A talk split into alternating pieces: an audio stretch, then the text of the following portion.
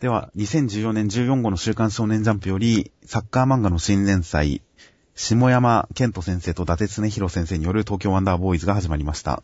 はい。瀕死のチームが巻き起こす大逆転サッカーストーリーということで、えーここ4週続いた新年祭ラッシュの中の最後の大鳥として今回作品が始まりました。で、えー下山健人先生の方が原作なんですよね。そうですね。おそらくは。シナリオライター、えー一応ジャンプにおいては、下山先生、伊達先生、一応新人枠と言っていいとは思うんですが、下山先生に関してはプロのシナリオライターとして、まあ、銀玉のアニメ版の脚本ですとか、えー、戦隊ものの、スーパーヒーロー戦隊ものの脚本ですとか、あとはアニメのカブト防具といった、えーシナリオをやっているプロのシナリオライターさんであると。あとは、伊達恒弘先生が、僕はあんまり知りませんでしたが、銀玉のスラチ先生のスタッフだったんですね。そうですね。今回、端末コメントでもスラチ先生とやりとりをしていますが。ということで、なかなか銀玉色の強い二人による、二人によるサッカー漫画なんですね、これは。そうですね。まあ、銀玉10周年にふさわしい。銀玉10周年ですからね。いつ銀玉が始まってもおかしくないってことです。シナリオは銀玉のシナリオを書いてた人だし、絵は銀玉のスタッフの人が書いてるってなったら、本当いつ銀玉始めてもいいですよ、東京は。まあ、全然世界観違いますけどね。まあ一応コメディ色は多少強めにはなってますけどね。うん。結構明るい感じの雰囲気ではありますから、まあ繋がってると言えなくもないです。そうですね。内容としては、えー、日本のサッカーなんてクソだ的な人が、俺は外国でプレイするんだと言ってる高校生と、この日本の J2 の弱小チームを俺が世界で戦わせてやるという少年が、その二人がなんか J2 のチームに入りますという話でした。いや、まだ入らないですね。まだ入ってないです。そのチームの練習に参加しましたっていう話でした。正直サッカー、サッカー漫画別にそんな読まないわけではないですけど、特別人より詳しいってことは全くないので、ジャンル、サッカー漫画っていうジャンルについて僕は特に何も語るものを持ってないんですけど、そうですね。まあ僕は、まあサッカーやってましたし、まあ J リーグ、一人の J リーグファンとしては、まあなかなか、後で覆すためとは言っても、こう、さ、さ、トップル、この島国、つまり日本の J リーグにとどまることはトップレベルのサッカー選手として死を意味するとかって書かれると、やっぱちょっと身構えちゃう感じはありましたけれどね。えーっていう。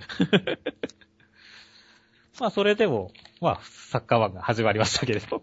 そうですね。一応本場が、本場がヨーロッパとかだっていうのはなんとなく素人的にもわかるんで、うん。まあ、すんなり受け入れはしましたけど、まあ、言い過ぎだろうなっていうのはわかりますよ。うん極端なこと言ってるなっていうのはわかりましたけど。そうですね。まあ逆に、まあ、あのサッカー好きだと結構突っ込むところは多いんですけども。ああ、それはまあ、キャプテン翼がサッカー理論的にはどうかっていう話になっちゃいますから、うん サッカー漫画と現実のサッカー理論はまた違ってくるんだとは思いますけどね。そうですね。まあ、実際、ドカルちゃんのはどうでしたか？この第一話。あんまりこう、王道感のない話ではありましたね。はいはい。なんでしょう、サッカー少年が頑張る話でもないですし。うん。えー、南條くん。後から出てくる南條くんが主人公ならちょっと、もうちょっと王道感はあったと思いますけど。うんひょうひょうとした天才が弱小チームを盛り上げるっていうだけの話なら王道な気もしますけど、今回主人公がこの日野本くんという、まあちょっとシニカルに社に構えて世の中を見ていて、で、国内を見下して外国を狙ってる、外国を見据えてる人で実力も伴ってるらしいとうん。いう、このキャラが主人公、今読者視点になってるっていうのがおそらくその王道感のなさの根本だとは思うんですけどね。はいはいはい。この主人公いるとしたら、主人公に感化されるベテラン的なポジションだよなと思うんですけどね。うん。一生懸命な主人公がチームに入ると、こう周りを見下してる強い選手がいて、うん。そういう主人公に後々感化されるポジションうん。のキャラで実際その通りの立ち位置じゃないですか、今。そうですね。それが主人公っていうのがちょっと王道感ないなと。まあ確かに、実際これ、まあダブル主人公だとは思うんですけども、まあ確かにこう、いまいち、どっちもこうキャラがはっきりしてないというか、してるんでしょうけれども、ね、後から出てきた南條くんの方は、まあなかなか真意というかが全然見えてこないんでね。南、條くんはちょっとミステリーキャラですね。そうそう。結局、出自が何も明かされてないっていうところも含めてね。こう、まあ、プレイで、こう、天川優斗と再来っていう風に出たりはしてるけれども、まあ実際天川選手がこのあたりでどの程度のレベルの人なのかっていうのがいまいち伝わってきてないので、海外に行ってどうなったかを語ってないですからね。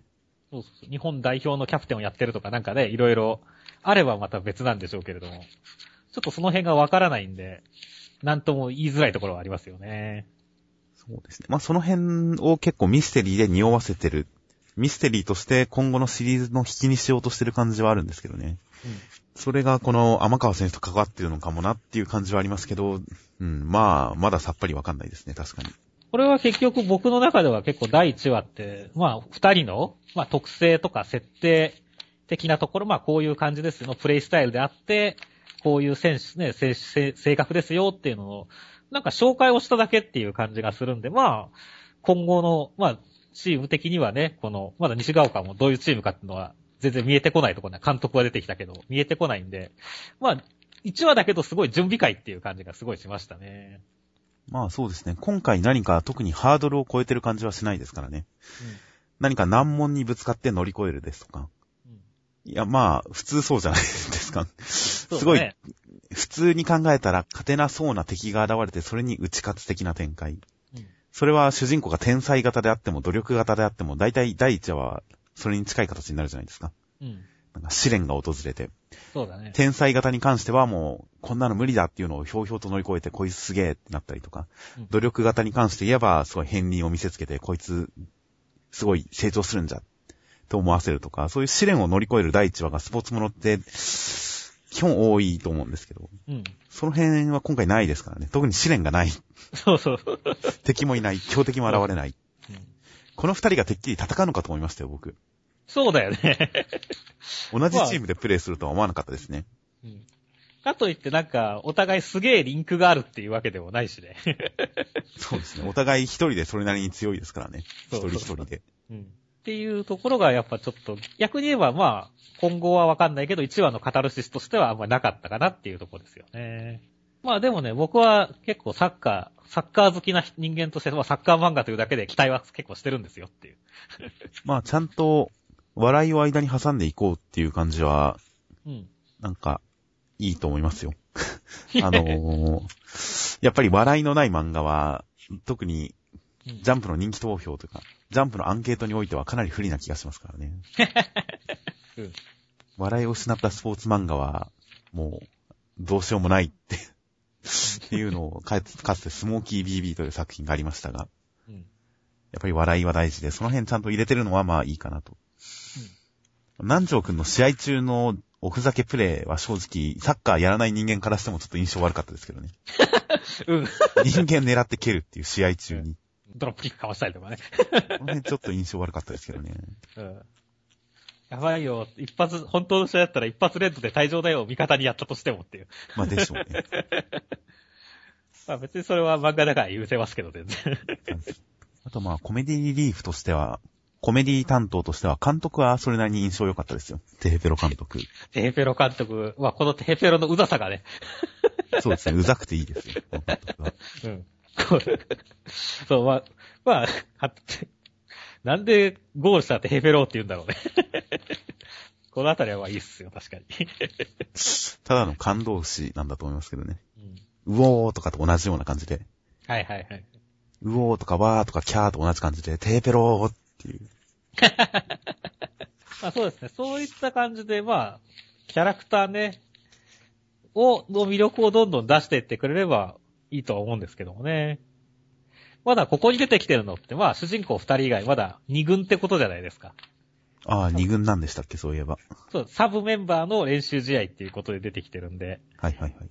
あの、まあ、あんまりこのサブメンバー多分今後焦点が当たることはないと思うんで。残念ながら。多分合流してきた一軍の中で、結構、表紙のところにもいっぱい人出ているけど、多分このあたりがみんな一軍のメンバーで、多分この後ね、チャカチャカ出てきてくれて、まあ、プロの厳しさを教えたりするのか、やっぱりやられちゃって感化されていくのかわからないけれども、なんか魅力的なキャラが揃ってくんじゃないかなとは思いますけどね。そうですね。弱小プロチームに入って活躍するといえば、そういえば、昔っていうか僕がジャンプの野球漫画の中で一番好きなペナントレース山田太一の奇跡という漫画がありまして。うん。知ってますか？知ってますよ。ああいうノリになったらいいなと思いますよ。うん。いやでも主人公ができるやつだからすでに無理ですけど。そうだね。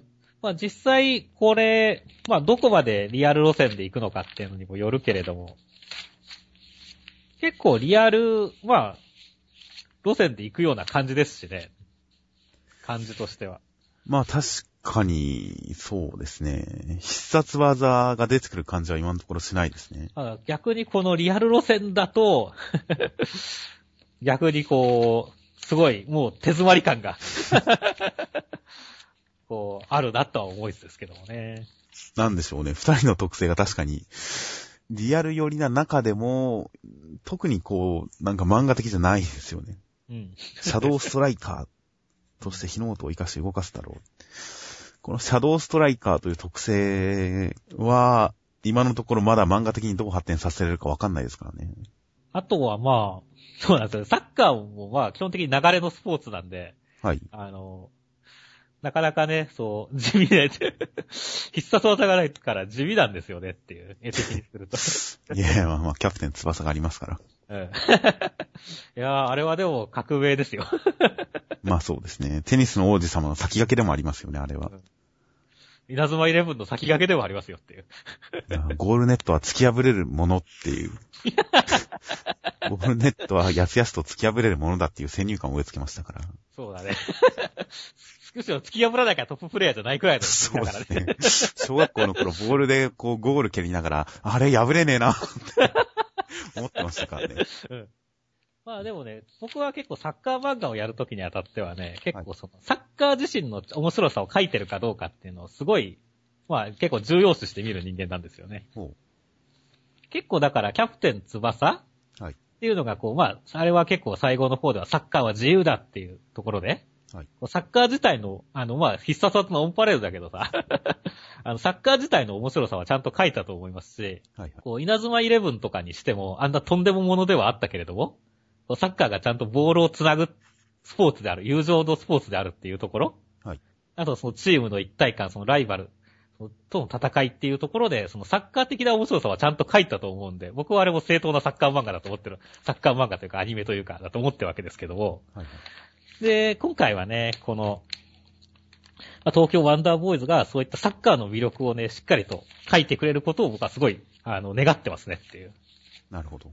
特に今回はね、弱小チームが世界を目指すっていう話じゃないですか。一応説明にも ACL とかありますけれども、こう、現実はかなり厳しいわけですよ。J リーグね。はいはい。例えば、まあ、香川真司っていう選手がいたじゃないですか。今、はいマンチェスターユナイトってやってる。はいはい、いましたね。そうです。彼は別に高校生でデビューしたり、ね、高校生でもうプロになってるわけなんですけども、はい。で、プロ契約をしてるけれども、まあ、彼がいた時期には結局セレッソ大阪は、まあ3年間とかね、まあ J2 なわけですよね、ずっと。香川真司が、各、か、まあ各編というか、J リーグの試合に 1, 1年2年出て、すごいものになってきたところで、まあ J2 に上がるわけだけど、その後半年して香川は移籍しちゃうっていうところなんで、その辺はもしかしたらこの天川さんもその辺がイメージ的なのかなと思いつつもね、あとは本だけど。なるほど。まあ、天川さん、今正直、ほんと現状隠されてますからね。ある意味、ここまで隠されてると逆に今後物語に関わってくるってことなのかもしれませんから、うん。そういった描かれ方もできるのかもしれない、知れないですね。うんいやーまあ、今後の展開正直、どうなるのかはわかりませんが、まあ原作付きということでかなりテクニカルなストーリーを展開していくかもしれませんからね。そうきたかと、話でうならせるような、展開の仕掛けでうならせるような話にしてくるかもしれませんから。うんまあ、まずは、第2話以降期待ということで。うん。ですね。いやー、もうステルスシンフォニーよりもはるかに短いトークになりましたが。まあ、語ることがこれも少ないですからね。だから俺もさ、サッカー談義をもっと語りたかったけど、語これ以上語ってもしょうがないなと思って。まあそうですね、さすがにちょっ長かっと。場が違う気はしますね。まあ印象的なシーン、印象的なコマとかカットが一応大見開きが一個ありますけど、あんまり、このプレイかっこよかったなとか、このシーン、このセリフ、この表情、このシーン印象的だったなっていうところが1話それほどまだないので、それで、で、ちょっとやっぱ印象の薄さがあって語りもちょっと短いかなという感じですかね。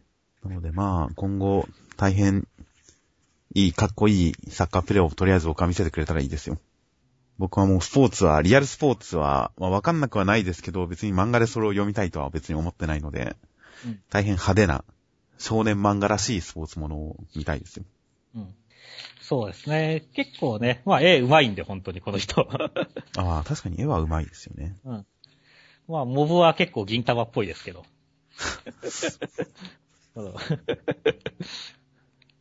うんあの、絵上手いし、で、あとは、こう、キャプテン翼張りのね、こう、迫力のある絵ですかね。はい、こう、はい。動き、これ自体結構、まあ、動きというか、やっぱ写真見たく止まってるような絵が多いんで、こう、ここに動き的な要素が加わると多分、すごい良くなると思うんですよね。なるほど。残像、ただ残像をつけるとかではなくもっと、うんこう、もっとこう動きを示したやつがあるといいと。そうですね。